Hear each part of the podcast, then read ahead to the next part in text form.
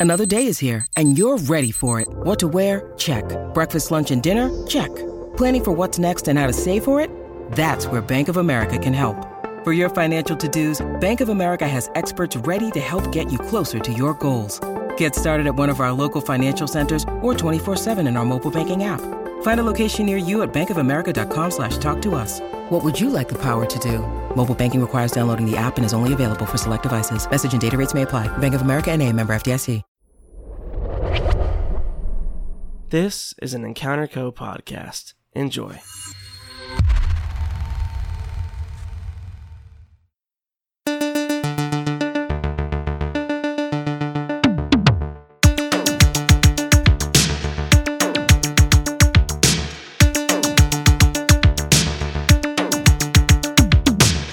Good morning and welcome back to Reading Isn't for Kids, a book club podcast where two grown adults read and review children's chapter books and sometimes comics.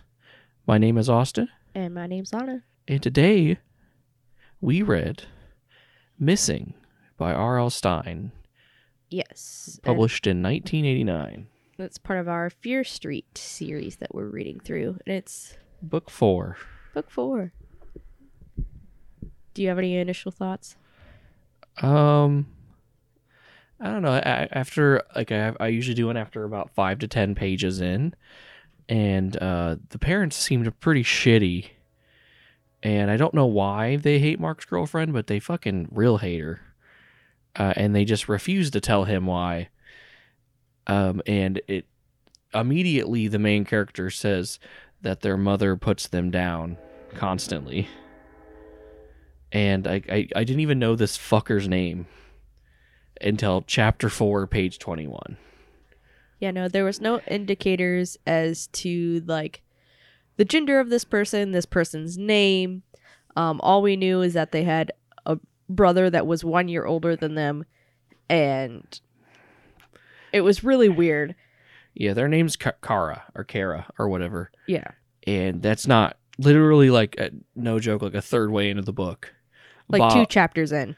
bob decides it's four Is it? i a literally wrote down i wrote down the page i was so fucking mad i wrote down the page number and the chapter And also, you you also only learn her name because it switches perspectives from her to her brothers with zero warning, and like it's so like jarring. bob's really spreading his wings in this one I it's it's two two character perspectives it's so hundred percent not like the other books at all. It's so weird.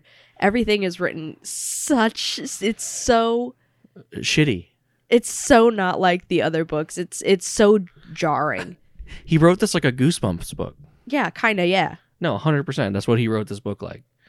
And I like the original Goosebumps books, but they're fucking garbage writing. I'm not even. I'm not even fucking around. Like, how many goddamn end of chapter jump scares were there in this book? lots and there was a lot of like like i can appreciate a red herring but like when you're throwing out like is when, when everything seems like a red herring and you're like not sure what's going on to the point where you can't even really follow the plot like you're not really sure exactly what's going on it doesn't make it doesn't make for good mystery writing you know you you you have to give a little to take a little. I feel like they didn't. He didn't know what this book was. He sat down one weekend and just spent five hours writing this, and that's why I'm convinced. I'm convinced that, and I know, like, I get it. Like, you're an author, you got to put shit out. Right, especially when he was writing multiple series, not just the Goosebumps series and this um, series. He also had other novels and other series that But he was writing for. And I mean, I, I don't. That's not an excuse. It was his fucking job. I know. that. I understand. There's no way. There's no way he was like doing it 80 hours a week. There's no fucking way. No, And the other books, they were I liked the other three, and I, I don't know if I disliked this one. But some of the things that happen are so like I don't know. It's like they did he didn't have a story. yeah, it was kind of like he had an idea of like, I'm going to make these two teenage kids' p- parents go missing. And this is why they're missing, but we have to reach that conclusion. So we're just going to throw random shit in there. Yeah, so like that that's how I felt. And I didn't even I thought the main characters they weren't even like annoying or like bad or like even like shitty. Like, No. they, they like got along for the most part. Uh they took care of each other for the most part.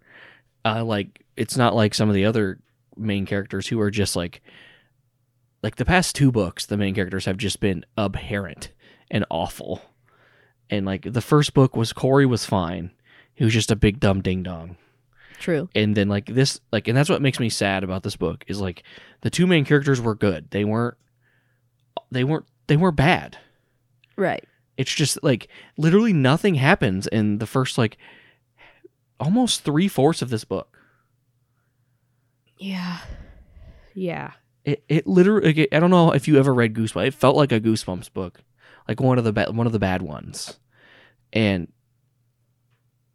again like goosebumps were great when you were a kid but like obviously looking back they're not going to be that great. But we read other books from that time. And like as much shit as i give junie b. Jones and stuff for the bit like they're not bad stories. Right. like a lot of the goosebumps are just bad stories.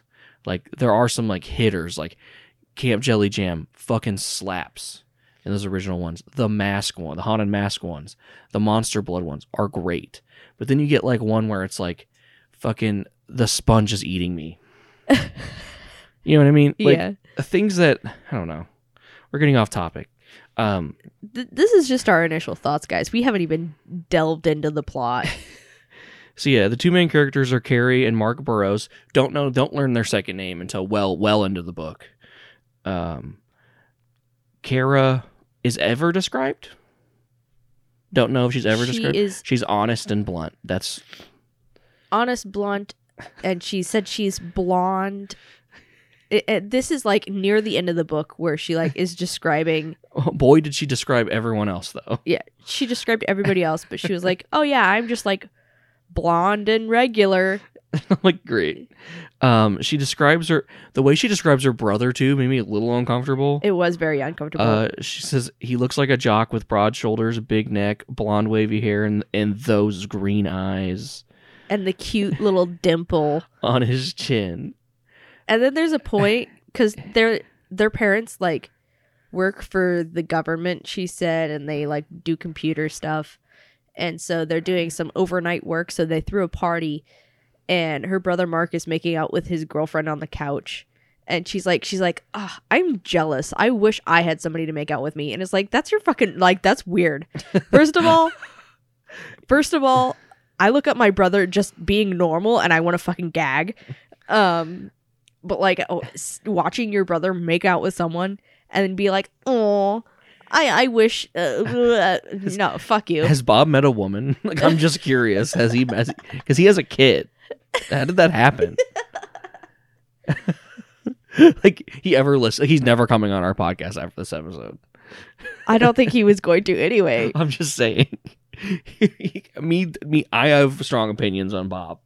Um. anyway, so yeah, she describes her brother that way, and then like Gina Rowlings is Mark's girlfriend, and Mark is like fucking obsessed with this woman. Um. Like she's really pretty. She's short, long black black hair down to her waist, creamy white skin, and no blemishes beautiful black eyes that drove the boys crazy. Also, she's sexy. Oh, this isn't Mark describing her. This is still Kara describing her. Mark never describes her. He calls her a fox. That's about as like Yeah, doggish as Mark gets. He like most things he describes about her is like he's like she's sweet and caring and smart and like is nice to me. and And again, it's a bonus that she's hot. but he never says hot. He either says like pretty or like fox. He calls her like the night like it's super 80s like foxy. Um well we Lisa makes a return from the other books and so does Corey for a little bit. Corey and and I think Met Metcalf, Uh, Met- David Metcalf. Metcalf? Yeah. Yeah. He's in one scene. Well, he's in one and a half scenes. right. Um, and then the other character is Shannon. Oh, we've met Shannon before. Yes, she's she's the like the wasn't it like the hot girl and New Girl or whatever? Yeah, I think so. Yeah, was, she was like the one with the brother that got shot. Right. And so uh Kara Mark just moved into town. They said in September Mm-hmm. and then uh she's not been introduced so, before. so he has this like cabal of characters to pull from, and makes three whole ass new characters. Which fine, but like at the end of this book, these three new characters go. They're not on. Fear, they're not in the Fear Street books anymore, right? Yeah. Like they're they're they leave town. yeah. Kara and Mark, they're like, oh, we're always moving around. And then at the end, they're like, oh, we're moving out of town again. And, and and Gina's like, I got moved upstate. She's like, I'm moving in with my mom. I'm Goodbye, going everybody. to Boston. and like, I'm like, okay, why introduce it? And I get it, right? Like, you want to have this stuff, but like, I don't know. Like, how many other fucking characters are like what, like twenty? I feel like there's so many other characters to pull. I mean, from. there's at least, you know, two or three grades worth of high schoolers to pull from, depending on how big this town is. It just feels really early to be pulling the like new kids that we can just get rid of at the end of the book. right. to me personally. And I know these are like an anthology thing. They're not technically like a series. Um, but like, come on, I don't know. I, I just find I find it lazy. Um, but anyway, uh, and they they've moved six times in eight years. Um, they're pretty well off. Yeah. because they describe living in like a really high end apartment in Brooklyn in the '90s. Yes. So like, because they were the whole book, they're bitching about two things. Besides their parents, they're bitching about two things: how fucking old the house is, which is so annoying and so fucking a pri- so privileged. It pissed me off every time they brought it up. They're it. like the floor squeaks when you walk on it.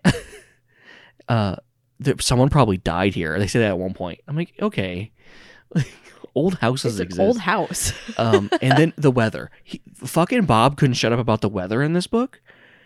And I was like, okay, I get it. They're from Ohio. They're from the Midwest. Like, and they're like, it's November. It's cold. What the fuck? if they're from like Brooklyn, like New York, it gets cold there. yeah, they they live on like the same like jet stream as we do, so they get relatively the same weather as we do in I the mean, like, Midwest. yeah, we just get it longer, and it's like, it, I mean, we the Midwest gets fucked. They it gets fucking cold, but like, it's November. Granted, like November is so warm compared to like January. right. in the Midwest. Like you could almost wear shorts. That's how nice it is out. like Right. It's like t-shirt jeans weather. they talk about it so much that I was having retail flashbacks. It was like every other page I felt like. You could see your breath out in the Yes, I get it. It's chilly. Uh, It's November. It's chilly. I don't know.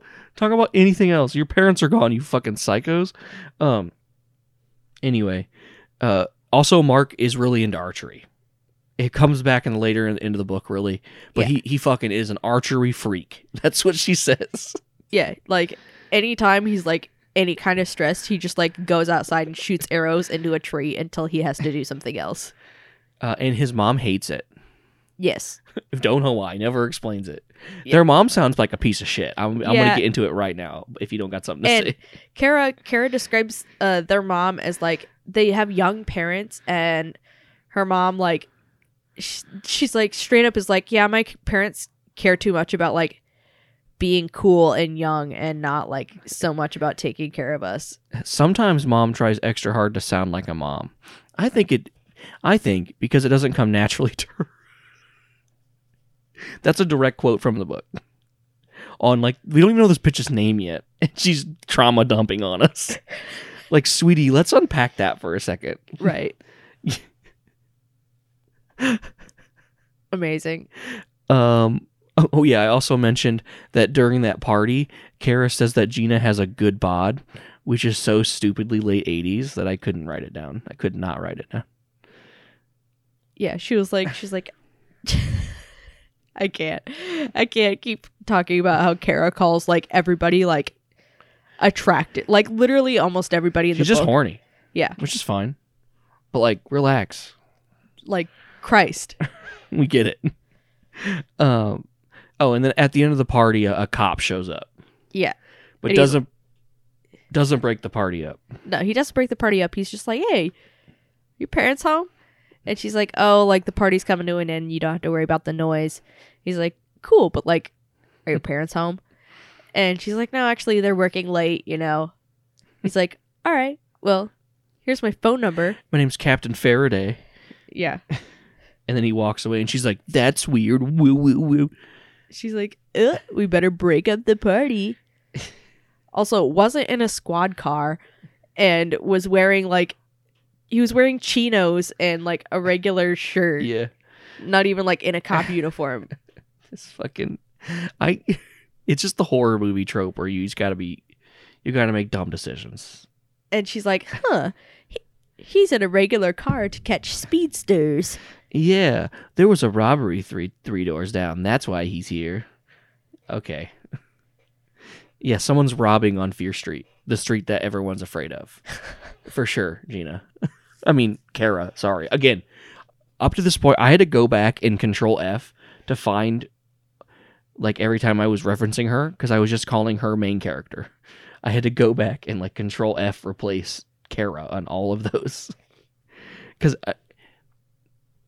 it makes me so mad when a book doesn't tell me who the fuck I'm I'm reading. Right. Like also if I'm confused, I'm not stupid. if I'm confused in a book, something it's either the book's doing it on purpose or it's not a good book. Um cuz like that's why I couldn't finish Catch 22. I was so fucking confused reading that goddamn book. and that's the point. Um but I just gave up. I was like I'm getting mad. And this book gave me similar things. Like I didn't really understand what was going on until like chapter 6. Yeah, it was it was really weird. and it wasn't even like unreliable narrator kind of thing because they're not none of them are- other people are drinking but they're not drinking Right. they're getting they're sleeping Yeah. So eventually everybody goes home. She's like, "Oh, our parents still aren't home." So, like, let's just give them a call. yeah and they call and then there's no the phone's cut Yeah, the phone line is cut or or there's no dial tone. She's like, "Weird. All right, time to go to bed." that happens like six times in this book Yeah. and they never explain why it keeps happening I think somebody is like cutting the power, like the phone line, because nobody else on the street is doing that. everyone yeah but everyone else's phone's working Yeah, because they're cutting the phone line to the house. So then they're just coming back and fixing it and then it gets cut again Yeah. But like you would think at some point the phone company would be like, "Hey, somebody is cutting your cord." it's the ni- it's the 90s dude they don't they let their kids they don't even come home for two days their parents have done this before Could you imagine leaving your kids for a day, let alone two? No. And I get it, they're in high school, but like they don't even know how to cook food. Yeah. They get to a point in the book where they got they got to cook food and they just have they also don't have food in the house. Yeah, there's no food in the house. They're like, "We're going to have cereal for breakfast, but there's no milk, so we're going to pour Coke on it. Coca-Cola and cornflakes." It like I don't know Bob's upbringing.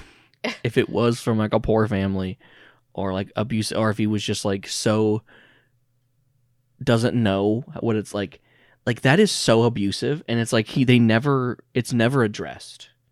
Yeah, no. The fact that these kids are being are like and they don't even recognize that they're like neglected No. Uh, because they're so used to it that that their parents are gone 24/7 and that there's no food in the house and that they have no like discernible life skills. And there's like a random man that lives in their house too. Yeah, and they say that every time they move there's a different man in their house. I was convinced that they were that Bob was doing like a swinger or polycule thing. I didn't know what he was doing. I mean, it makes sense at the end. I mean, it's still anyway. Okay, it still doesn't make sense at the end, but they explain it. Like they explain why there's men, there's a random strangers in their house, Right. Um, and seriously, there's like so many like fake outs in this book. Yeah, that's what I was I was like all of the like red herrings and and twists and shit that like because they did that in the other books, but it would be like, and then like, uh, pr- like, Mister Fuckhead falls over, and they go up to him, and his head's be busted open. Like it's like, remember in the last one, yeah he gets hit over the head, and like it seems like it's gonna be like a fake away, but like something actually happened. Like, what? The, what? Why? yeah like I get like I think it's supposed to like describe them as jumpy, but if this has happened multiple times, like wouldn't they be used to this? As someone who comes from like abusive and neglective parents, you get used to it. It stops shocking you. Well i don't think this situation has ever happened before they're just used to their parents taking off and not saying anything or like they're used to their parents saying hey we're leaving for a few days Sure. Yeah. and that's about it and like this the random men that live in their house and they're like i guess my parents are just generous and like to have college students around weird It, it's like a college student and he's like extremely handsome and Which- like lives in their attic. yeah kara also is like he's pretty hot Yeah. again And they go to and then they go to their parents' room cuz Roger's like, "Did you check their room?" he's like uh did they leave a note and he's like being really weird Yeah. and, he's, spo- sweaty he's supposed to be like their distant cousin too. yeah and he's like super sweaty and being weird. like all of a sudden he's like he's like oh your parents are gone okay and then they're like no like they normally like you know they they leave a note on the fridge you know they're very by the book. And he's like okay. And then they like leave. And then they're like oh we we are going to check our parents room actually because this is really weird because our phone lines are cut and we don't have their phone number to call them at work. And so they go and like the bed is a mess. And it scares Kara. and she like screams because the bed is like not made. And that's when it switches to Mark's perce- perce- perception or whatever. Yeah. And he's like, "What's wrong with you?" He's like, says, What's wrong, Kara? And I literally went, Fucking finally. He's like, "It's hard for brother." We actually at this point we didn't even know her gender until he's like, "Brothers and sisters." It's like, okay, so it's your sister. What's her name? Kara. All right. they look below the curtain and there's little feetsies. and they start freaking out. And it cuts again. It cuts again. Yeah, it cuts again. After like it's a whole chapter of them freaking out about the bed not being made. It's Roger. And it's Roger. He's behind the curtain. He's hiding standing. behind the curtain. like a fucking Scooby Doo villain. He's just standing there. And, and so, like, Mark is ready to fight him. And he, like, pulls back the curtain. Roger's like, uh. and he- they're like, what are you doing? He's like, I came down here to see if there's a note. They're like, why are you behind the curtain? were just in the kitchen. he told them to come up here and look. Why would he go up here? I was, I was so mad. I'm like, what is this? Is this also, guy? why would he hide from them? He could just be like, I'm looking for a note. Yeah, like they think they're family. White men will do anything but go to therapy. He's like, I'm looking for a note. And they're like, Why are you behind the curtain? He's like, I don't. He's like, I was looking out the window. And they're like, What's in your hand? And he's like, my Walkman, and He's then like, my runs out of the room. Walkman. And then he, they're like, You don't have headphones. He's like, No, I forgot them. And they're like, Why are you like behind there? He's like, I didn't hear you guys come in. He's like, They're like, You didn't hear us talking? He's like, No. and then runs out of the room. Runs out of the room. and they're like, all right, and then They're they, like, Roger, that guy. uh, and then like one of the kids just like lays on the bed dramatically, and then they find a carved monkey skull that's like cold, like it burns their hand. It's so cold. Right. It's a cold little monkey skull and it's smiling and it has like sapphire eyes or something. It's it's rhinestones. Oh, rhinestones, whatever. and they're like, hmm, weird. And they're like, oh my god, there's a gray van outside. This fucking gray van. Yeah, truly. Like they And could then- solved all their problems just by walking up to the gray man. Right. And then uh they're just like, "All right, we're going to go to bed." this this seems to radiate evil and he just like throws it back on the bed Yeah. like so chapter six and seven is fu- should have been one chapter it's a, f- it's so fucking annoying because like mark and gina talk forever like about nothing i read it and i read it twice and i'm like what was the point of this fucking conversation but mark wakes up and it doesn't even wake up mark can't sleep it's like at 2 a.m. and he goes to his window. And then he sees Roger running across the lawn and hops into the van Right. while two dogs go, "Ow." Yeah. Also, the monkey skull is on his bedside table now, and he's like, "Well, I don't remember bringing it in, in here. Why? Why was it in there? I don't know. They never explained that. No." And I- then I- he like throws the monkey skull again. Like he just like throws it across the room. And I was convinced it was going to be a werewolf story or something. Like their parents turn into werewolves. I I could not. I don't remember this one at all. Because like they were talking, they kept mentioning howls and stuff. And they're like, that doesn't sound like a dog. Yeah. I'm like, oh, so they're gonna be werewolves, cool. And this this like skull thing is like a curse that their parents found, and now they're they're cursed to be werewolves or something. no, spoiler alert, it's not cool like that. I wrote a better story in my head. It's so. Even the conclusion is pretty fucking confusing. it would have been cool if they fucking showed anything about it. Anything at all. Yeah. We'll we'll get we'll touch on that. We got to get through a lot of stupid shit first. Yeah, we do. um let's see then he's like oh it's time to go to roger's room now i saw him climb into a van it's time to go to roger's room this motherfucker must have super speed Just truly. Yeah, Roger is so fucking fast. because he goes like before he can even make it up the first step to go see if roger's up there roger is behind him like and sweating. sorry i was going for a walk He's like, "Hey, what are you doing?" go to my room fucker And he's like, "No, I'm going to the bathroom." He's like, "Literally, it's over there." He's like, "What are you doing?" and then more useless talk later after he like with him and Gina and Gina's like I'm going to confront him and I'm like fucking finally You mean Kara, what did I say Gina? Eh, yeah okay Kara Uh, basically, it's just him and Kara arguing back and forth what they're gonna do about their missing parents. She's like, "We should call the police," and he's like, "Okay, if you want." yeah what are the fucking pigs going to do shoot our dog Don't talk about dogs. oh yeah there's Not in this book. yeah Bob no, no, no, no, no, no, no, no, no. usually usually Bob kills cats so we're excited to get there um he does in the Goosebumps book there's a lot of cat death yeah, a lot of cat slander. Um, so they're like, okay, we're gonna go talk to Roger. So they go up to his room, and Roger's not there. And they're like, oh, he must be at class. Yeah, and then Mark's like, "Well, it's way too early for him to be at class, so we're just gonna snoop through all of his shit." Which I don't blame them. Right. And then Kara's like, "Look at this notebook's empty," and he's like, "Okay, it's an empty notebook." And she's like, "All of his notebooks are and empty." the textbooks don't look like they've been opened.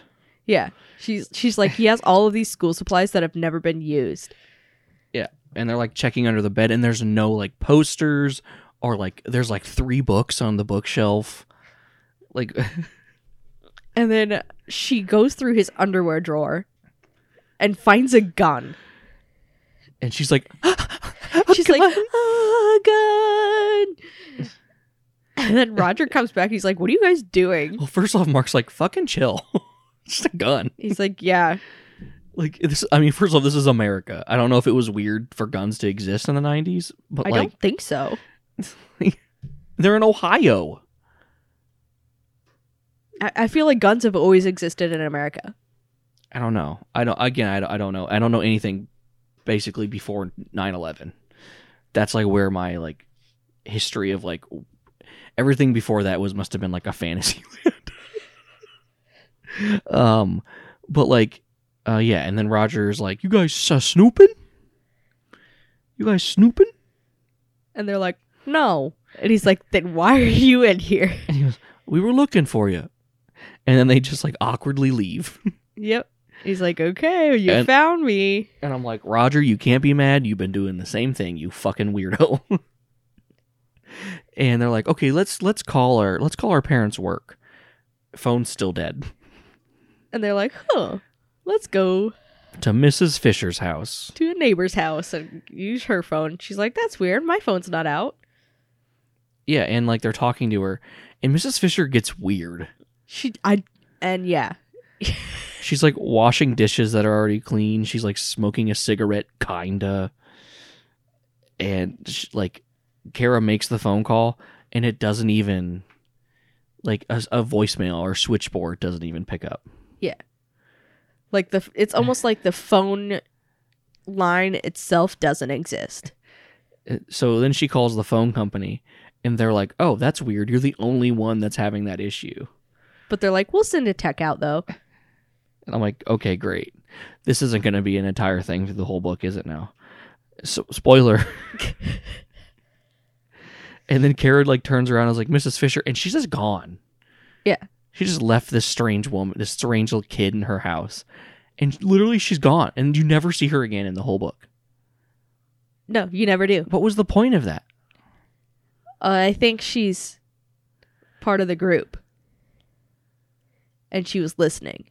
Oh, she was part of like the bad thing at the end. Yes. They but they never even pay that off. Yeah, I know. I'm mad. I'm more mad now because that would have that would have been good if he did that. Right. Okay.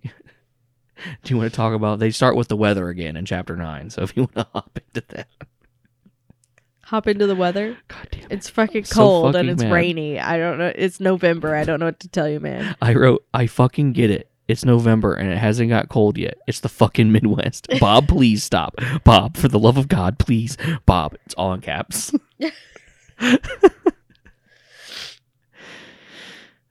So then they're like, let's go. She's like, she's like, well, they're not answering. So let's show up to their work, uh, which is a government site.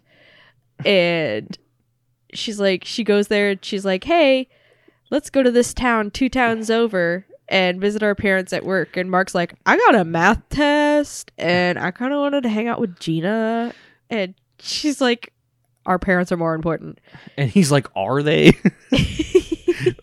Honestly, he's right. He's like, also, how are we supposed to get there? We don't have a car and there's no bus. And they're like, Oh my God, my parents' car is still in the garage. Why wouldn't you fucking check that first? Yeah, I don't know. I don't know. I was pissed when that happened. Yeah. It really didn't make a lot of sense. I mean, I guess it does later. I... Then they, they then they finally confront the gray van as they're pulling away. Right. And the guy is just like creepily sitting in the car smiling like a sociopath. Right. And they're like, hey, what are you doing? He's like, ah. Uh, he's like, I'm just sitting here. And they're like, are you waiting for Roger? And he's like, I don't know who Roger is. And Kara's like, God, he has so many rows of sharp teeth. And I'm like, huh? Got like sparkling white, sharp teeth. Rows. She said rows and rows. like, what is this, a MeatCanyon co- cartoon? What the fuck is this? I don't know. What's wrong? Is this supposed to be like Kara's unreliable? But like, why? It, what? I don't know. That's never even paid Because off. Kara's not even really that unreliable. She just like is anxious. Yeah, because she's been neglected her whole life. her literally, literally, like her mom bullies her all the time. I like know. she mentions it in one of the few chapters. I know. that her mom, like, I don't know, remember exactly what it was. That she doesn't have friends or something, and it's her fucking fault. It's her mom's fault. She doesn't have friends. Right. She's like, "What's the point of making friends when we're gonna move in fucking eight months?" I don't blame her. There's no internet. There's no fucking internet. What are you gonna do? Call someone? Okay. We saw how well that worked out. New girl. so Yeah, so then they drive to this government facility and like it has armed guards and like they, they just spend so much time going into this building. Yeah, there's a lot of who are you? We're the Burrows. Who's who that? Are, who are you here to see? Our parents, the Burrows. we don't know anybody now by the name of Burrows. and the armed guard lets them in? Lets them in anyway. Why? And like I said, this is a military base where they're making aircraft for the government. like experimental weapons and shit. Like I don't I don't understand. Like was it supposed to be like like a, a clue? A clue that what? I don't. I guess. I it, I think it's just supposed to be another red herring, and it's like, it's like We're like trying to fill in the gaps, but there's so many and I get it. Like in horror movies you're supposed to like in horror books and stuff you're kind of you're kind of supposed to just be like accepting of stuff. And I am. I read so much horror media, don't I? yes. So up to a certain point in this book, I thought that like their parents were bad guys and on the run because they like kidnapped these kids or something. Like that was my Like like a way better story. like that was my whole thought is that I like thought they were werewolves. like the burrows like that's not even their name is what my thought was. There's this extended scene where they're standing in front of the secretary who keeps taking five to six minute calls, and he goes over it like three times. Yeah. How she keeps doing that. how she keeps answering the phone and not helping them and just talking on the phone for three minutes. And then they're like, oh, the CEO wants to talk to you. Yeah, she was like, she was like, "Who are you here to see?" And they're like, "The Burrows." And she it's like, "Ring, ring. Hang on, I got to take this." And like, she'll just have a conversation to be like, "All right, well, who who are you here to see?" And they're like, "The Burrows." And then she's like, "I don't know who that is." And they're like, "Look in your computer." And she's like, "There's nobody in the computer." So, like, that would have worked great for like a television episode. That tense scene. That doesn't work for books. no. Unless you're actually like having them describing everything. But Kara is just kind of like having a panic attack, Yeah. but not describing herself having a panic attack. She's just sitting there and then Mark is is like pacing in circles. because he's pissed. Yeah. Mark is so mad in this whole book, and I don't blame him. And Kara acts like he's a fucking idiot for being mad. And I'm like, are Kara? Also, the fact that she keeps calling Mark stupid and that like he never gets his her jokes, and when whenever you're in Mark's perspective and she makes like offhand jokes that like aren't really funny, and he kind of just looks at her like that's not funny, and she's like he just didn't get the joke because he's stupid. Yeah, it's like she's a she fucking is a redditor or something. Yeah, Like, no, you just made a joke about your parents being dead, and he's scared. It's not funny. Okay, that's a joke you make after everything's solved. That's like a joke you make later. yeah, is someone who makes like kind of dark jokes sometimes, right? Like nothing like racy or anything, but like who makes he'll make a dark joke here and there, right? Right. There's a time and place for them. In the middle of a stressful situation, not a good time to be making a joke. Uh, basically, they have a fucking 10 page conversation with the CEO, and the CEO doesn't know anything. Um, he doesn't act suspicious, doesn't act scary, uh, act, gen- seems to genuinely want to help them. And Kara again is like he's really charming and kind of handsome. I can see how he ended up in this position at such a young age. Everyone she accuses of lying isn't actually lying. Everyone she doesn't accuse of lying is actually lying. Pretty much, yeah. like, except the guy in the van is the only person that she's like, that guy's lying. Because he's obviously lying. he won't even look at them in the eyes. That's how much he's lying. um, then they leave. They, they explain themselves leaving again. And they're like, we're disappointed. Then they're at, they're at the fucking park and they're going over clues and they mark tries to call home from a payphone no they go back to school Yeah, they go back to school after skipping like all of their morning classes. and no one talks to them or, or confronts them about that Yeah. One person's like, ah, did you sleep in? Haha. Yeah, corey corey yeah, says it's that Corey. and then he's like, oh, Gina's not here. I wanted to talk to her. as as corey left it just made me long for a book where i'm just reading what corey's doing right? We stand Corey. and the only thing he's bad at is understanding his girlfriend. But you know he tries. I mean, he is only like what, like 16, maybe 17. and he's dating his childhood best friend. They call home and Roger's like, "Hi, got to go." And then hangs up again. Which he does that all the time. Like anytime they're like talk to him, they're like, "You're being suspicious." No, I'm not. All right, gotta go. And then he like Looney Tunes out of there. But then he calls Gina because she's not there. Oh, no, hold on. No, he talks about how she tastes first. Oh yes, very weird. And I wrote like, "Who is this book for?" That's what I wrote. I was like, I don't want to touch on it, man. Like how her like lips taste and like okay like yeah you think about what you're like obviously but like why is he saying that Why are you describing a an actual child thinking that? yeah. I understand that it's realistic, but like, come like, on, man, that's not necessary. That's not it just was necessary so for the out of story. pocket it was so out of pocket like it, he just starts thinking about it and he's like yeah i miss what she tastes like and i'm like bro chill yeah and then and then mark gets home and then you want you could say what Mark gets home and he calls Gina and he's like, "Hey, what's up?" And she's bawling, like sobbing so hard that he can hardly understand what he's she's saying, and she's breaking up with him. yeah And then after he hangs up, he was like, "She sounds really scared and is bawling." It's definitely not related to what's going on with my parents or anything. I, again, I don't blame him because I was confused. I was confused.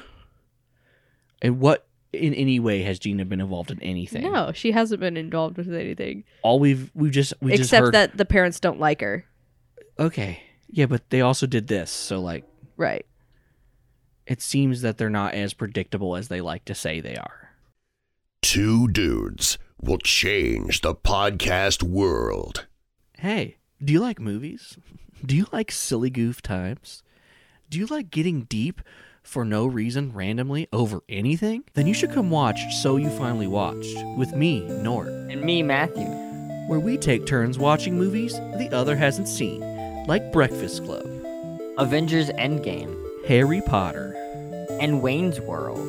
So grab some popcorn, crack open a sody pop, and sit down for some movie talk every other Thursday on the Encounter Code Network.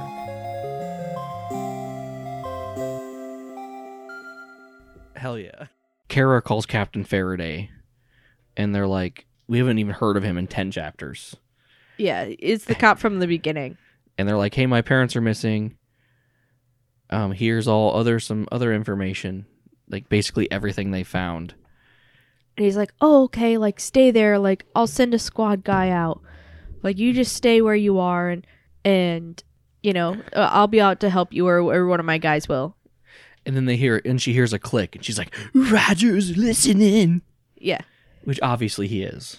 duh. And she like storms up there, and she's like, "Were you listening to my phone conversation?" He's like, "Uh." He's like he's like fake. He's acting like he's knitting. he's like fake sleeping like this. Me me me me me me me. Me me me me me me. In like full in like jeans. on top of the covers. yeah. And then she's like And then like they're finally like, Hey, you're being weird. Where's my parents? You're listening to me and snooping? You got a gun? And he's like, "Oh yes, it was." Immediately, like he's like, "Yes, it was a gift from my father. He was a cop, and told me to keep it to protect myself." And I'm like, okay, that didn't seem res- like it was recited at all.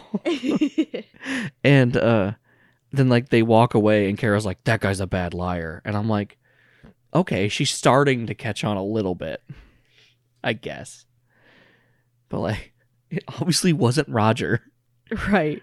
cuz he seems just as concerned as they are Yeah, and like he's worried, like he's freaking out, and she just doesn't seem to be catching on that he's being weird because he's panicking that her parents are gone. yeah and the chapter ends with uh Kara like following him to wherever he's going and it's like literally just a coffee shop. Uh, We're not there yet because after Kara leaves, their phone line works again. I, I don't. They never explain it. Because the tech went out there that day and fixed it. I know, but they never. They never fucking acknowledge it. They never acknowledge it. It's like, it's like he like wrote a, like four different stories and just combined them. And, and then Gina calls back and she's like, "I got something to tell you, Mac." Mac.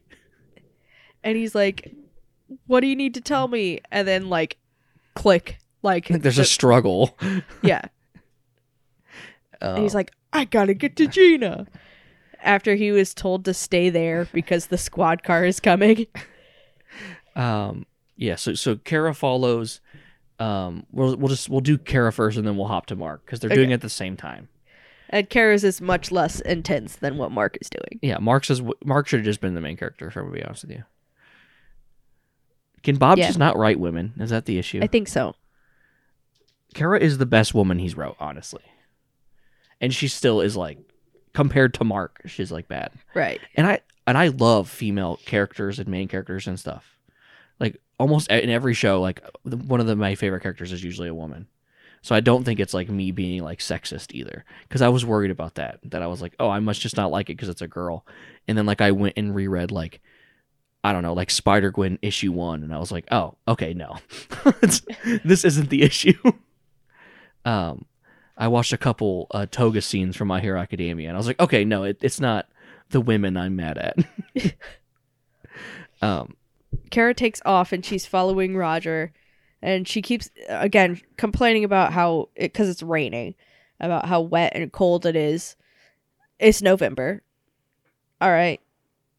So they make it to the coffee shop, and she's like, "Oh, there's not a lot of people in there.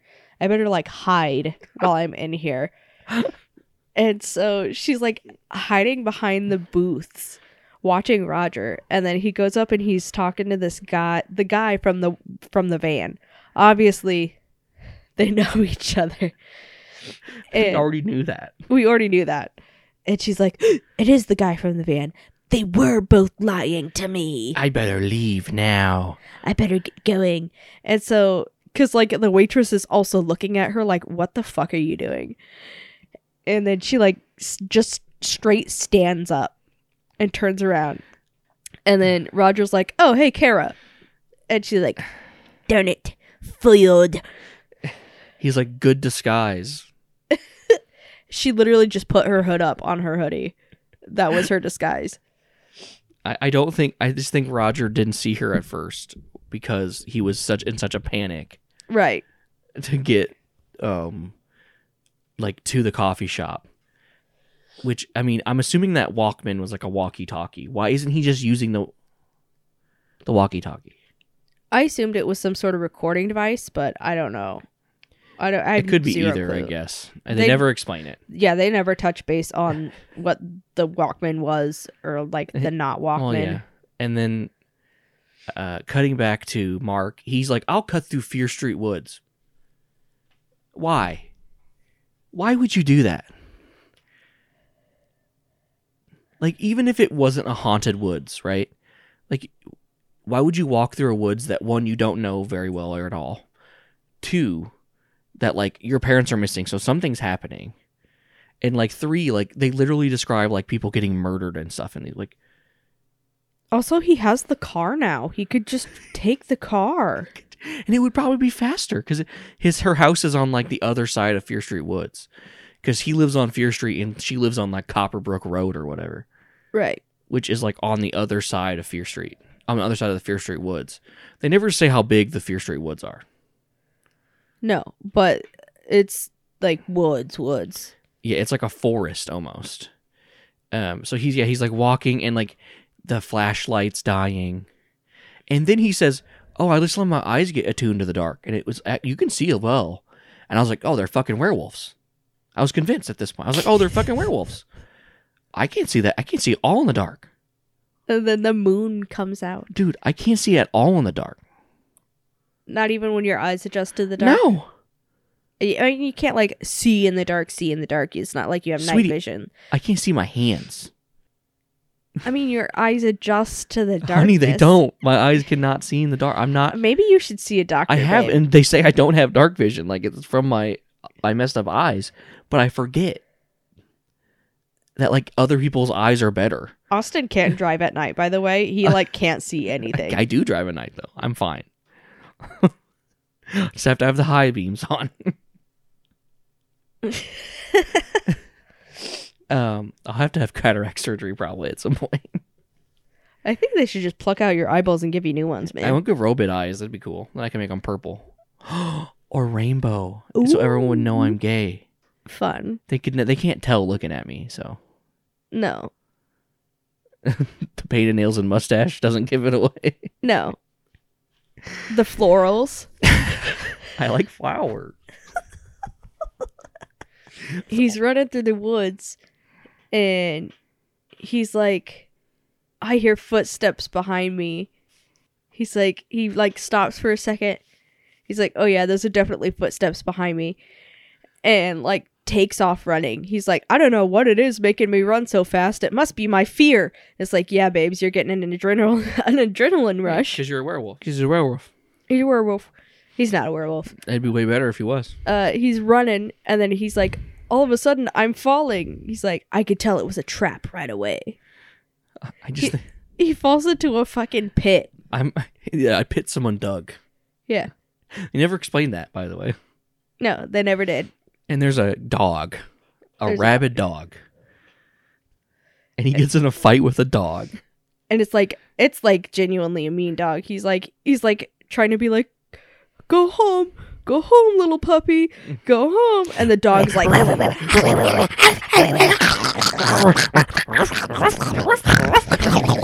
and like spiting him and shit.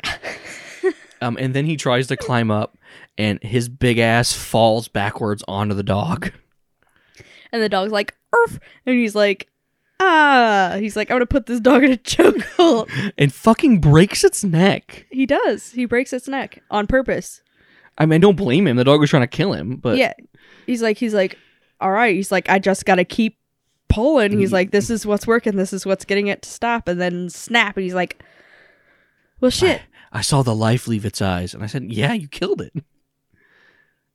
And like he, uh, he feels guilty like the rest of the book he's Yeah. like man Even though he was justified, like this dog was going to kill him. yeah he's like he's like i took a life and then he like touches the collar and there's that little white monkey head on it again Yes, this is like the 12th time it's shown up dog. Yeah, the fucking monkey head.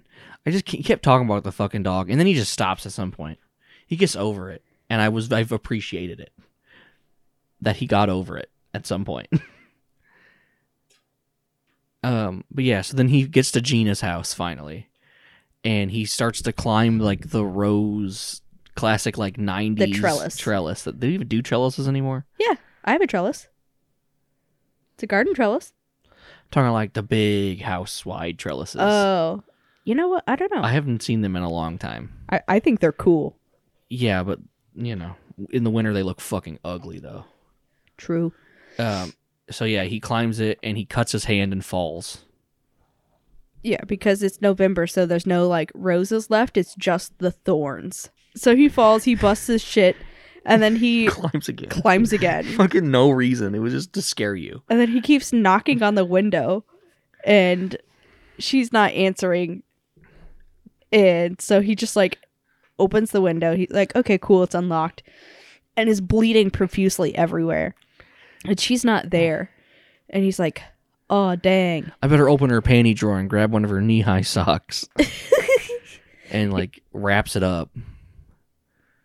Yeah, he he just he genuinely he, He, li- wasn't being creepy, no but he wasn't like being creepy. they just he didn't have to describe that there was panties in the drawer.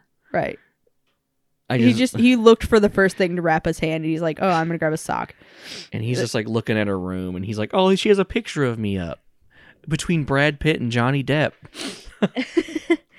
He's like, "Oh, uh, yeah, I get he's like, I don't know what he's looking for exactly. He's like just looking through her shit, I guess, waiting for her to come back up." Uh, and he waits for a little bit, and then her dad comes in the room Yeah, with a gun. with a gun.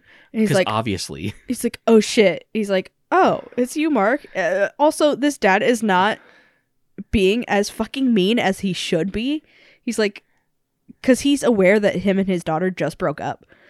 And now her like ex boyfriend is sitting in her room bleeding. And he's just like, oh, Mark. I could have shot you, Mark. He's like, Marky, next time you should have just knocked on the door. Yeah. Gina's still upset with you, but like, I'm sorry that it happened. he's like, She's kind of a crazy bitch. he's like, do you want me to wrap your hand up for you? My daughter's a psycho. he basically says that. Yeah, pretty much. And then he like runs out of the room. Basically, he runs out of the house basically. Yeah. He's like, all right, Mark, see you later. Um it He's make, like, it, I'm- ma- he's like, I'm sorry all of this stuff is happening to you. it makes sense why he was nice at at the end at least. That's like the only re- like the reason he's being weird. But it makes sense why he's being weird at Yeah. least. Um this I I this last this last part's so blurry to me.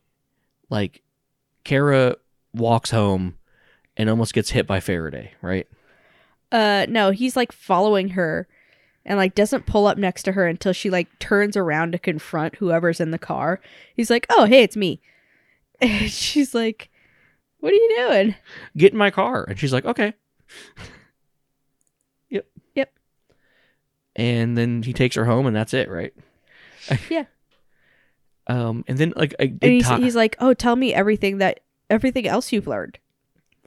and she does, and then it time jumps a little bit, like a day. Yeah, it time jumps a day, and they're coming home from school or something. I, I, I like at some point I stopped taking notes because I wasn't at my desk, and I was just like hanging out with the kids while they were watching Bluey. So I was just reading the book, so I didn't have my phone to like take notes. So So they're like, they're like, oh, we know who would have like our parents' direct line, like to the company, and they're like, it's Wally, some dude fucking named Wally, and so they go to Wally's house, and, and he's town like, over. and he's like, hey, what are you guys selling? Like, just a, a suburban dad, and they're like, we're not selling anything, and he's they're like, do you have our parents' direct line? And he's like, oh yeah, I got it right here in in the company directory. He's like, here you go. He's like, I haven't seen them in a couple days. He's like, but we're working in different divisions right now. He's like, love those guys. and then it shows that they were they were um on the directory like they work at this place They do work at this place, despite what everybody else at the company was telling them. so it basically proves that the ceo was lying to them Yes. but like they don't they don't put that together what No. they say is like oh our parents weren't lying to us Yes. and i'm like okay well sure I think somebody does come to that conclusion later. They're like, oh, yeah at the reveal probably they're like, oh, the CEO was lying to us. Weird. um they get back home and the the top attic lights left on Yes. And they're like, oh, Roger must be home. So let's go, like, check on Roger. and roger's fucking dead He's dead. he's so dead there's an arrow in his back Yeah. an arrow Yep. Because, you know, Mark's an archer. And then popping out from behind the door, Fairway, Fairway's like, you killed him, Mark. I can't believe you killed him, Mark. Oh my gosh, You are fucking you're psycho. Quite, you're quite the archer, Mark. And they're like, "What is going on?" How did he even get the range to do that? He couldn't have. He couldn't have. He had to have stabbed him or something. Like stabbed him with it? yeah. Okay. Because I know Leg- Even that that takes so much brute force. I mean, Legolas does it. Come on. With an arrow though, He like does do. He does it with an arrow. I've watched a TikTok of an archer. He says you can do it as long as they're not wearing armor. Like as long as they don't have chainmail, it's probably gonna kill him. Probably not. Yeah, he must have just stabbed him with it because I don't think he could have. Because they describe the room as being super low. yes. I don't think he could have dr- drawn the ball, the bow back far enough and silently enough to kill him. right. Because we find out later that he's he's not a normal guy. Like he's a, a Right. trained individual. Um, Faraday takes him downstairs. They're all pretty calm with a death. Kara's kind of freaking out. To be fair, makes sense. And Mark is just like, what the fuck is going on? Like, he's so confused. Like, not confused, like, I don't know, like, confused, like, like, what the hell is happening? Yeah. He just seems like overwhelmed and unable to process what's going on. And Faraday's like, I'm gonna kill one of you unless you tell me where your parents are. And they're like, we don't fucking know. We're like, that's why we called you. And like, if we knew, we wouldn't have called you. And I'm like, oh yeah, obviously Faraday's not a cop. I kind of saw that coming, but I was hoping that that wasn't gonna be the trick, Right. right? Like, and then the van guy runs in and he's like, everyone get fucking down. Yeah, he's like, he's like, he's like, hey, and like draws a gun. And then Faraday shoots him like six times in the chest. And they're like, yo, what the fuck? And they're like, hey, also, by the way, that was the guy who was hanging out with Roger. And he's like, oh, good. Yeah, and And then he's like, he's like, he's like, I'm gonna go pa- call for backup. He's like, I don't think I'm gonna cover for this murder you guys just did. you killed two people. He's like, you guys killed two people. And Kara's like, yeah, go call backup, please, so we can explain to them what happened. And then he like goes and he like makes a phone call, and Mark's like, I need a glass of water. He's like, can I please just go get water? Because like I'm being accused of murder. And he's like, yeah, go get water. And Kara's like, oh, get me one too, while you're in the kitchen. Okay, I'm gonna speed this through because it's a lot of nonsense. It doesn't matter. Goes in the kitchen, checks the phone. Phone's not working again. Okay, cool. So there's no way he could have called. Back up. No way he called back up. Goes back out. He's like, "Where's your water?" And Mark's like, "You didn't call back up." He's like, "How do I tell? How do I get Kara to know without me saying it out loud?" And then he just says it out loud. Yeah. And then Mark's like, I mean, uh, Faraday's like, okay, I'm gonna kill one of you now. Pulls a gun. All right, I'll kill you, Mark. You're fucking annoying. And I'm like, makes sense. Mark is the smarter one out of the two. Kill Right. him. Um, Kara obviously is showing that she's a dummy dum dum. she's gonna give you the information you want, but they don't have it. Right. So he's gonna kill two children for no reason. Yeah. And then coming in out of nowhere is Gina, sexy bod Gina with a rifle. Yeah. A, a hunting actually it's a shotgun right or no Uh, it's a rifle it's something it's a big ass gun cares. It's a big gun, and for some reason, Captain Faraday, who we find out is a was a police officer, a trained officer, is afraid of a of a seventeen year old girl with a gun, yeah. Who obviously isn't going to shoot him. right. So then they lock him in the garage they lock him in the garage, and she's like hurry the meeting is starting. We must go to the woods. The woods, and she's they're like, explain it, and she's like, no time. There's plenty of time. she's like no time. I need to grab the robes. The robe, and you're like, I'm here. I'm like, what is what? Oh, also in her bedroom they find a skull. We yeah they find mention that. another monkey skull. It doesn't skull. matter. there's so many monkey skulls It doesn't matter. It, that means nothing. Um, doesn't make sense why she has one in her room. yeah i don't know Anyway, they're running through the woods again. Um, not no issues. Way drawn out for no reason. They get to her house. They sneak in. They put on robes, and there's like a whole room of fucking like AR-15s. yeah And she's like- stockpiled weapons. she's like hmm i can't sneak any guns uh we probably should have grabbed the other gun but it's okay there's no time here have some candles and they're like, the Brotherhood's having a meeting, and I'm like, what? They never even dropped hints of this. no They dropped hints there was werewolves though. Nobody ever said there was werewolves, last Austin. Oh my god, but there was more hints to that. If you had someone read it up to the point where she says before she says robes, there's more evidence. No, I would have never guessed cultists. cultists. It's cultists, everybody. It's a fucking brotherhood of cultists. They don't have cool robes. They wear like brown, like potato sack robes. I don't know why. And They're the- monkey masks. Yeah, they're the silver monkey mask. The white cultists. monkey Yeah. masks or whatever. white That's where the, the skulls were coming from. Yeah. There's the the secret cultists are so careless with their fucking prized monkey skull artifacts. And Gina's dad's in it. Um, not Gina's mom. Um, their parents are in it. Like all of these people are in it. And Kara's like, Our parents are, are cultists. And Carol's like, no, they're gonna sacrifice them. And then Carol's like, our parents are gonna get sacrificed. Yeah. she's like, she's like, oh my god, they abandoned us to be cult leaders. And then Gina's like, no, your parents are about to die. And she's like, oh my god.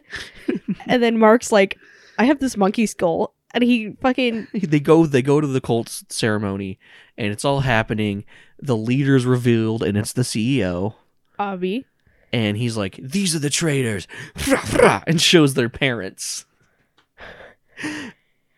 Uh, also, they don't explain what exactly it is they were traitoring. um they don't explain how they found out they were traitors but they It didn't seem like they even know really knew who they were. Like no, just that, these two were doing something bad yeah. i think it was because i think the kids blew their cover no they didn't No, they couldn't have. I I don't know. Maybe it was Gina. I, Gina accidentally blew their cover. Maybe they're FBI agents. Yeah, they're FBI agents. They were infiltrating the cult Not even like a down. cool secret society agency. No, the FBI. yeah, Does the FBI deal in cults? I think I thought that was the. CIA. I don't know. Anyway, it doesn't matter. Because it doesn't matter. Because it's bullshit. I'm pissed. They say that the cult's all about bringing freedom back to the world. Yeah, doesn't explain what that is. Yeah. Doesn't explain. It's not like fascism. It's not Yeah. Nazism. It's not. they're like down with the police force and down with government and down with big companies. And I'm like, this sounds good. also you're a CEO, so a little hypocritical, but okay. but he's using that because he's using going to use the secret weapons to fucking blow up shit. and I'm like, what? So their ideals was they wanted like a like a socialist or like an anarchist society. Like what? I don't know. I don't understand what this cult was for. I wonder if it's coming back in the later books. it better. I'm I'm gonna It has to mean something. if in like a fucking a year we read fucking Fear Street number 23 and they haven't brought up the Brotherhood again, I'm I will I'm gonna sit, write a letter to Bob Stine, and I'm include a picture of my kneecap, and I'm gonna say, "You see this, Bob? Stop. You see you see how aching they are? For on my knees, I'm begging you, I'm begging you, Bob, to write a story that makes sense." I loved you as a kid, Bob. What happened? He's like, my name is actually R.L. Stine. I'm like, no, you don't earn those initials, Bob. You earn those. You know how many dicks George R. R. Martin wrote to get those initials? I'm sorry. I'm so mad at this book. I'm sorry, So anyway, everyone. I'm so sorry. I'm so mad. they're about I love Colts and they did such a shitty job. I love Colt stuff and they did such a bad job. There was no signs, there was no symbols. There was the the the, the fucking monkey skull. What? Why were they cold? I'm gonna bite my own fingers off. That's how mad I am. anyway. They he fucking throws the skull at fucking CEO boy. He throws the skull at the CEO, Misses. misses, and the CEO is like, "Who threw that?" I'm gonna kill your dad now. And then like that was just enough of a distraction for their fucking parents to go, you know, sicko mode. Why did they do that before? I couldn't tell you. Uh, and then everyone runs away except the CEO. And then the doctor, Gina's dad, Is like, and he's like, he's like, he's like, I understand you have to arrest me, but I don't believe in the cult. I I um I know I housed all of their stuff and I I, I helped them dig holes to cap- capture Mark because no one likes Mark. Sorry, Mark. And then um like I just did I believed in their initial and I'm like Jesus Christ. Dude, total like He's like, I didn't think I'd have to murder anybody in a cult. and uh, I was too afraid to say anything and I'm like you had all of the guns in your basement. You had all of the power. You know the thing about cultists? Unless they're really fanatic, you kill a couple of them, and what do they do? Yeah, they disband, like they run away, because they're cowards usually. They're all kind of like sheep following, like a, a like basically like an insane person usually. Um, and that's that. They're FBI agents, and Mark's like, "No, dang, I guess the abuse was justified." anything for our government. And then they're like, "Oh, by the way, Faraday's locked in the garage." And they're like, "Oh, He's out. That's a we put him away. yeah." He's like, hunting us." And I'm like, "Excuse me." They're like, "We move so much because we're undercover." And they're like, "Time to move again." Also, bad. Sorry about Roger. That kind of sucks. We really liked him. And the other guy that was also our agent kind of fucked for them not to at least tell you what was going on. At least tell you. Because they, you know what? Roger wouldn't be dead if they just told them. Yeah. Because she would have been like, oh, yeah, there's this guy named Faraday. And Roger would have been like, oh, no. Yeah. That's a, that's a bad guy. Yeah. I'll shoot him with my dad's snub nosed pistol he gave me on my 19th birthday to protect myself, but I never wanted to use it. Can you tell how mad I am that I remembered that? I'm how mad am I? I'm fucking furious. Tell them how mad I am. He's pretty mad. Three out of ten. That's generous. I meant give give it a four monkey schools out of ten. The, each of the main characters get a point because I like them, I really liked and I, the the fact that I thought it, I thought it was werewolves. I liked it, and they gave the cultists a cool name: the Brotherhood of the White Monkey Skull. Cool fucking name. Terrible thing. Yeah, they're like, there's like a stupid ass joke where the parents are like, "Oh, guess I guess we got to stop being undercover to our family." They're gonna be put in a nursing home. I'm just telling you, right? If they don't, I'm gonna be mad. I want an epilogue of Mark denying his dad a kidney for all the abuse he put him through. but yeah, they move out of out of Shadyside. and- great. And, so does Gina, and she's like, "Oh, hey, write me." Here's a love letter to write me in Boston. Here's my address. In a white monkey skull. And she gave him a white monkey skull, and is like, "Okay, like, is she still part of the cult? Like, I don't understand." Oh, their parents were locked in the fucking that building. Yeah, they were in the building still. He like locked them in some place in the building. Yeah, and yeah. So like they were all- they were they were by their parents for a part of the book, which doesn't explain why they even let them in. Then, oh yeah, he like is holding the monkey skull and it feels warm now. What? I think it's just dramatics. I think it's just I don't think it's supposed to mean anything. I don't think it's actually like cold or warm. I think it's just like a projection of their feelings. They're like, "Oh, it's so cold and dark and ominous." And he's like, "Oh, the monkey skull is warm now because it means love now." The note says, "Can you keep a secret? I love you, Gina." I, it's so weird, so ominous. It it makes me almost feel like she's like, "I'm keeping the cult going." Like I agree with the cult. Like I mean, their initial message didn't seem that big of a deal. no, it's the fact that they were murdering people. I'm so mad. That book took me so long to read too because it was so fucking boring. I mean, like normally this is a bit, right? Me hate. It. No, I did not like. The, genuinely didn't like this book. You guys should not read this book. read, Read the, the other ones. Read the first chapter and then the last two.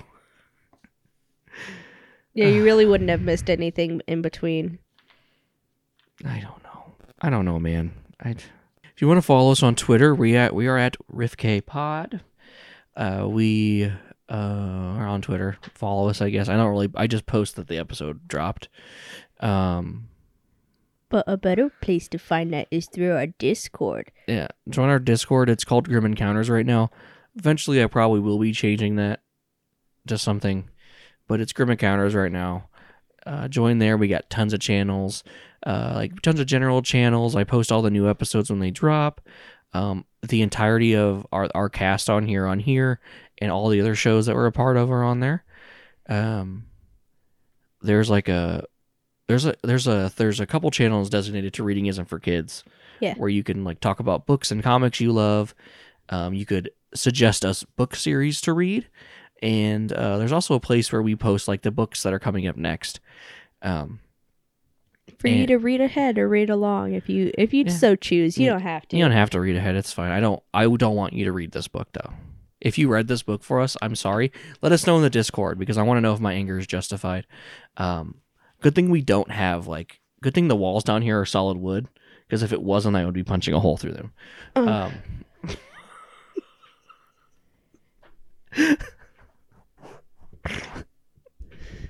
Okay. Good. My favorite part about Christiana is she just doesn't laugh at my jokes sometimes and just looks at me. Um,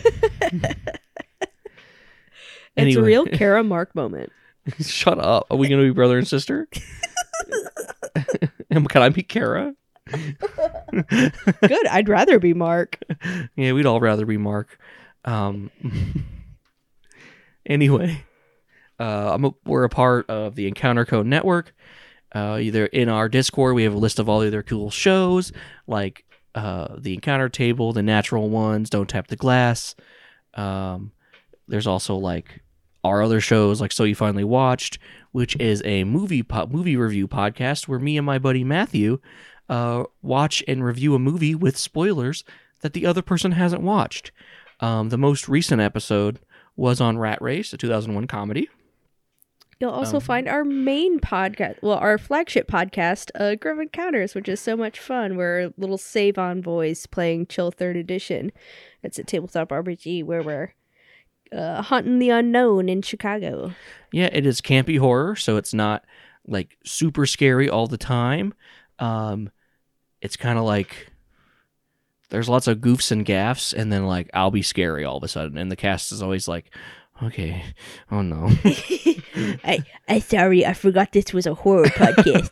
or something scary will happen, We're Widow Widow Willie doing the gritty through Chicago. and I'll, I'll like do something scary, and uh, Robert, who's on the podcast, will just like straight face not be scared for a second. um, but it's fun. It's a good show. Uh, there's lots of seasons. Season one and two is a good place to start. Um, they're both kind of a good place to jump in. But season one's lovely. Uh, the audio quality's a little rough. We were just starting out, but it gets a lot better going. Pretty much going forwards. Like it just gets better and better. Um, but that's that. I think that's everything, right? Oh, leave us a review on iTunes and Spotify, please.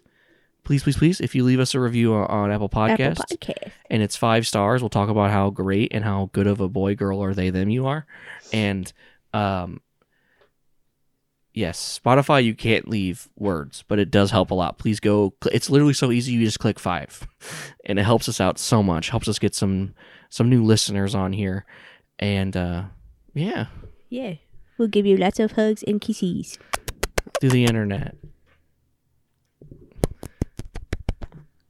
I, I think that's everything. Yeah, you you heard an encounter co ad on this episode, so there you Hell go. yeah. I, I I think I feel like I'm missing something. No, you're not. Good night, Anyway, everybody. Anyway, I'm gonna read you a book from the 99 and a half creepy crawly jokes, riddles, and nonsense, written and illustrated by Holly Kowitt. Quit. Um, why did the moth eat the firefly, Christiana? Because he wanted to glow. Uh, he wanted a light snack. Fuck. Do you get it? Because like fireflies light up, like a like a light bulb, and they're also like tiny, so it'd be kind of like a light meal. Eventually, you'll understand jokes, and I, I don't know why. Eventually. I'll file for divorce, and this is going to be the number one thing on it. Anyway, if you anyway, um, wa- wa- wash your ass, check your grass, and don't eat glass. And clean out your dryer lint. That doesn't rhyme. Ow. Fucker.